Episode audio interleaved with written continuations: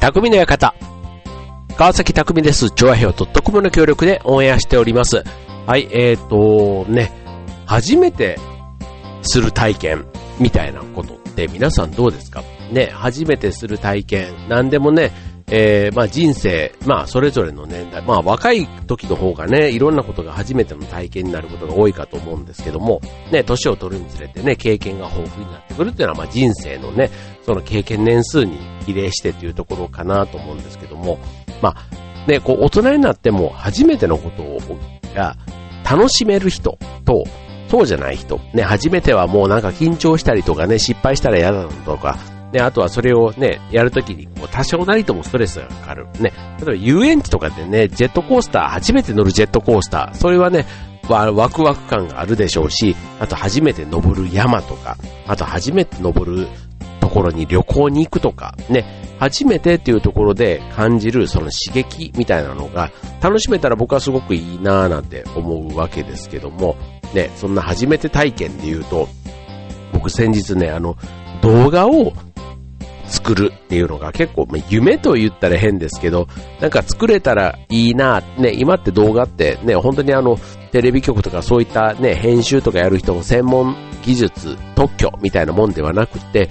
本当にね、あの、一般素人って言ったら変ですけど、あの、アプリとかね、ソフトとかを購入すると、それで、えー、作ることができるということですごく便利だなと思う反面、ね、それが作るってね、プレゼントとしてもらえたら、なんか意外とね、まだまだそういうのを作るスキルだとか、あと手間ですね。やっぱりスキルというよりは、そういうのをやる手間にか、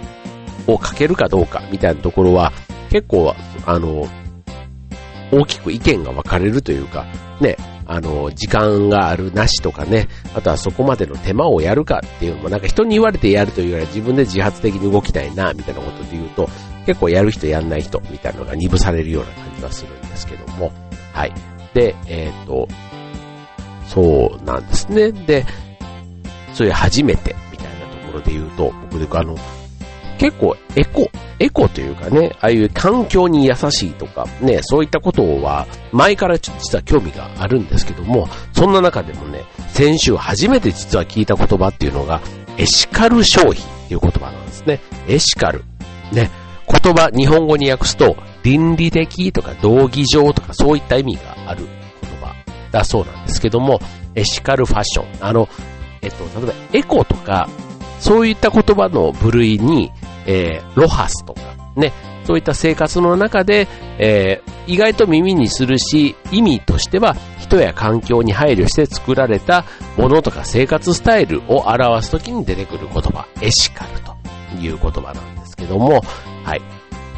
で、じゃあこれ、えっ、ー、と、どういうのなのなんていうのをね、今日、えー、これね、先日あの、僕がその環境に優しいとかね、そういったことはすごく大事だなって思うんです。まあ、ね、個人でできることはビビたるもんですけども、それがね、かける10人、100人、1000人ってなった時には、塵も積もればじゃないですけども、で、何よりも意識が変わっていくみたいなところが環境対策の意味ではすごく大事なんだろうなと思うし、こういうね、エシカルなんて新しい言葉もね、もしかしたら僕以上にフィットする世代があったりするかもしれませんので、はい、そういう意味ではね、えー、今日このもしオンエアでね、初めてこの言葉聞いたっていう方はね、ぜひちょっとエシカル。ね、ちょっと深めていただけたらなと思うんですけども、えっ、ー、と、このエシカルという言葉、ね、えっ、ー、と、買い物をするときに、例えば誰がどんな条件のもとで作ったのかとかね、あと製,、えー、製品化されるまでにね、環境を汚染したり、ね、あとはその自動労働とか、そういったね、えー、やっちゃいけないことをやって、うま、生み出された商品じゃないか、みたいな。そういったところに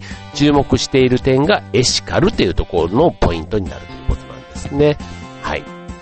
あの、このエシカルと、まず意味は違うんですけども、例えばフェアトレードとかね、サスティナビリティとか、ね、なんかそういった言葉はもしかしたら聞いたことがある方いらっしゃるかもしれませんね。はい。ということでね、えっ、ー、と、エシカル消費。ね、えー、それは日本語で言うと、思いやり消費とも言われるところなんですね。はい。で、例えば、ファッションとか、あとデザインとか、あとはその値段とかの話だけではなくて、その素材の産地の環境とか、あと、それを作った国の、例えばね、東南アジアだとか、そういった国から輸入している、ね、アパレルしかり、雑貨しかり、ね、結構多いと思うんですけども、製造した国の労働者の雇用状況など、ね、そういったものに配慮した衣類やアクセサリーがエシカルファッションとして、えー、ファッション誌やファッションサイトで紹介されているということなんですね。どうしてね、身につけるんであれば、ね、なんか環境をね、こう害があってっていうことではなくて、うまく共存、もしくは環境にもより良い活動を自分あ自分が関わるね、そういった消費とかする上では関わっていきたいって、そんなニーズがあるというのが、えー、ここ最近のトレンドということですね。はい。で、えー、さらに、このね、社会の課題解決に取り組んでいる商品なども、まあ、エシカルという言葉に含まれるそうなんですけども、例えばファッションの、ファッション面だと、えっ、と、その、カフェとかね、和菓子店の、その、商品の、えー、あ、食品のね、えー、食品の、えー、残骸に、えー、こう、染色、染める色、ね、染める色を使って、こう、要は、あの、食品の残ですよ。あの、さ、それを使って、えー、医療品につなげていく。要は食品ロスを減らして、無駄を省き、ゴミの抑制にもつながる取り組み。といったところも、えー、これ、エシカルファッション、エシカルファッションという切り口で取り組まれているということなんですね。はい。で、そして、えー、環境に配慮して、えー、いるそういう製品、まあ、いわゆるエコ商品と言われるもの。あとは海外の産地と公正な貿易。ね。えっ、ー、と、その輸入する側が有利に働くもんではなくて、そう、あの海外のね、だいたいその原価が安いね、海外から輸入する商品なんかも多かったりしますけども、そういったものを公正にやることを表すフェアトレードっていうね、そんな言葉も含めた広い意味でエシカルという言葉が使われているということなんですね。はい。で、えー、ファッションだけじゃなくて、食品や日用品など、日常の買い物でもエシカルなものを選ぶエシカル消費という言葉が、えー、流行っているということなんですけども、はい。まあ、あの、まだね、言葉としてあんまり身になれなれない。まあ、テレビとかでね、やってくれたらね、もっと浸透していくんでしょうけども、これらは被災時支援を含めた地域貢献地域貢献型の商品があったり、あとは途上国支援、あと地産地消、えー、リユース、リサイクルといった、ね、そういった基準で商品を選ぶことがエシカル消費ということにつながると。どうせ買うなら環境に良いとかね、そういったことにこだわる。もしかしたら割高かもしれませんけども、その割高な分は、また環境、ね、保全とかに役立てられるということで、そういう塵も積もればというところに、このエシカル消費というところを意識向けるのが大事だということですね。えー、つまりは、人と社会、人と社会に優しい思いやり消費というふうにもエシカルというのは言うことができるということですね。はい。まあ、同じものを買うなら、ね、倫理的、道義上的にも問題がなくって、できるだけ社会貢献できるものを選びたいと。ね、そういったあの思考、思想っていうところだと思います。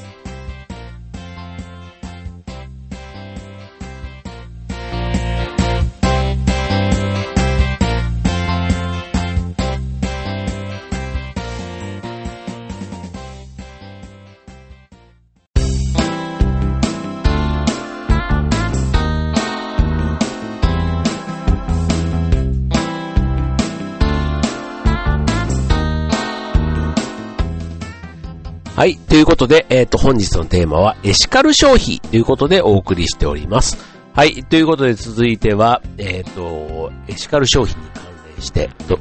いうことで、えー、2020年、ね、来年ですけども、東京オリンピック開催されるこの年、ね、なんと、裏テーマではありませんが、えっ、ー、と、エシカルオリンピックともね、言われているということなんですね。このエシカル消費、ね、注目される背景というのが環境問題や社会貢献っていうところにいろんなね、分野の人、ね、えー、からの関心が高まったというところがもちろんあるんですけども、あとはね、被災地支援とか、あと超高齢化社会と言われるね、将来に向けて過疎化や人口減少など地域の課題もたくさん浮かび上がっているというところから生まれたと言っても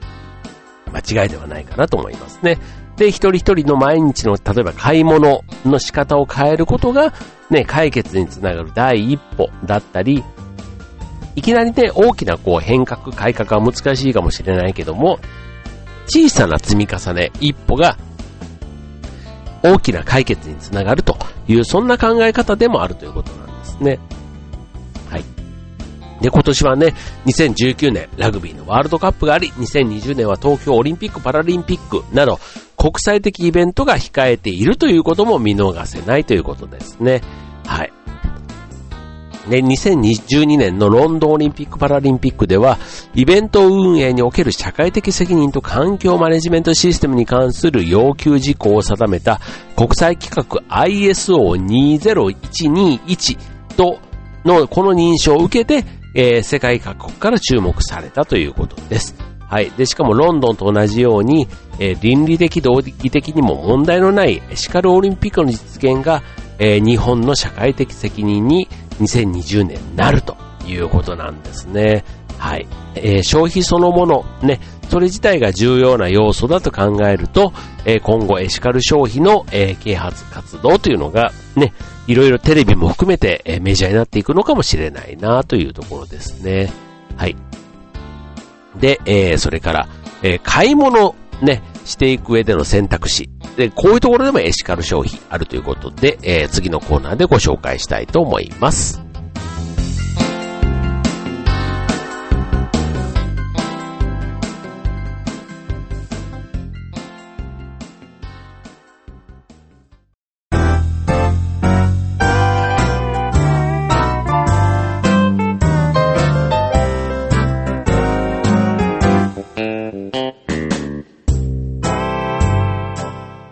い、えー、今日のテーマはエシカル消費ということでお送りしております。はい、ということで、えー、続いてはね、えー、買い物のね、選択肢の一つとしてエシカルを意識してみようというね、えー、話ですけども、まあ、一般的にね、まだまだあの印象が薄いエシカル消費という言葉ですけども、まあ、エシカルっていう言葉自体にね、まあ、ピンとこない人も多いんじゃないかなと思いますが、えー、まあ、そんな中でね、まあ、どんな商品がエシカル、せっかくね、今日このオンエアを聞いていただいて、言葉を知ったとかね、あとはこの言葉自体もね、こう、あの、ズームというか、写真の大きさ含めて、どういうふうに、こう、使っていくかっていうことでも、このエシカル。うん。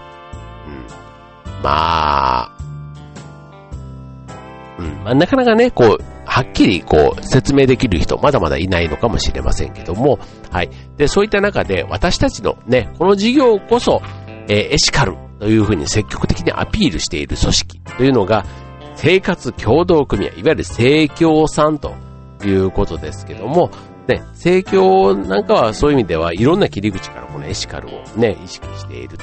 ということで、えー、生協の考えるエシカルは誰かの笑顔につながるお買い物という切り口なんだそうです。ね、えー、生協で開発された商品は環境や社会へ配慮し原材料や製法にこだわっている商品であり、ね、それらを利用することがエシカル商品になるということですね。はい、もうこれね、あの、自分だけやってもしょうがないとかと思っちゃうと、どうしてもね、こう、こう、あ、デブ賞というかね、こうなかなか手が動かなくなってしまったりするので、まあそのあたりは、こう、まあ割り切ってというかね、こう一気にこうやりきろうみたいな、ね、やる側のこう本気みたいなのが結構大事なのかななんて思いますけどね。はい。で、えー、っと、このエシカル消費。ね。こう、障害を持つ方だったり、あとはそのいろいろ支援をね、必要とする福祉、福祉活動みたいなところともエシカル消費っていうのがこう密接に関わっていくということで、あとはまあ、その商品そのものだけじゃなくて、こう製造事業者ね、えー、がどれだけその、あの、エシカル的なものを意識しながらやっているか、みたいなところもポイントになってくるということなんですね。だから、単純に、このエシカル消費とは、ね、これがエシカルですよ、と勧められて、えー、まあ、買ったりするもんではなくて、買う側が主体的に選ぶ目を持つことが大切になるということなんですね。まあ、エシカルとは私たち消費者が買い物をするときに考えたい選択肢の一つというふうに考えてみるといいんじゃないかなというところです。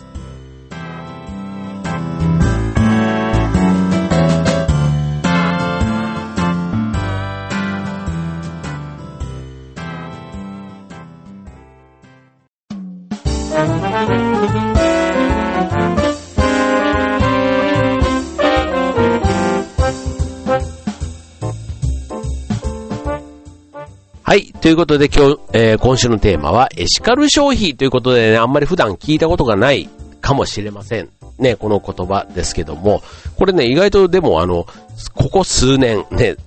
今、昨日今日生まれたわけではなくて、ね、えー、ここ数年結構あの知る人ぞ知るワードなんだそうなんですね。僕はたまたまこのタイミングで知ったということで、で、改めてご紹介していますけども、ただね、こういうなんか普遍的な考え方っていうのは、なんかこう、いろんな機会でね、こう世代含めて、この学年、この年の人だけ知っているというよりは、ね、こう専門の人がね、こう折にね、そういうメッセージを、こう、発信して、ね、触れる機会があるみたいなところがもしかしたらいいのかなっていうふうに思いますね。はい。ということでね、まあなんか、あの今週、まだね、まあ3月、ね、これ、中旬ですけども、えー、来週、あ、そう、来週はね、僕実はね、うん、40歳の誕生日を迎えるんですけども、なんかこう、ね、何も、こう、せずにというか、ね、何もしない贅沢ももちろんね、えー、いいでしょうし、この誕生日っていうのをね、いかに、いかにというか、こう、どんだけこう祝ってもらいたいかと言われると、まあ祝ってもらえると嬉しいは嬉しいし、逆にね、なんかこういうとに負担をかけないでほしいななんて思ったりとか、ね、なんかそういうことを思いながら、ね、どっちもね、お互いのことを思いやってるっていう時点で、なんか誕生日としては大成功なのかななんて思ったりもするわけなんですけども、はい、まあそんなね、えー、こんなで、まあちょっと今日はね、実はこの収録するまではね、鼻の調子がすごい悪くてですね、鼻声が全開だったんですけども、そのあたりもね、ここちょっと前からね、随分改善されましてというか、うん、ちょっと若干ね、もともとこういうね、えー、声質なので、まあちょっとしょうがない部分はあるんですけども、はい、まあそれでもね、えー、まあなんとか、なんとか、何がなんとかだっちゅう話ですけどね。はい、ということでね、えー、もうすっかりね、僕もあの、冬のウィンターコートはね、しまいましたけども、ちょっと春のコートはね、あの夜は寒かったりするので、そのあたりのバランスうまく整えながら、ね、春はね、いろいろ変化も多くて、ね、体調の負担もかかりやすい時期ということですので、はい、ね、ね皆さんもね、えー、引き続きね、3月、せっかくね、いい季節ですからね、元気に過ごしていただけたらなと思います。はい、ということで今週の匠の方、ここまで。バイバーイ。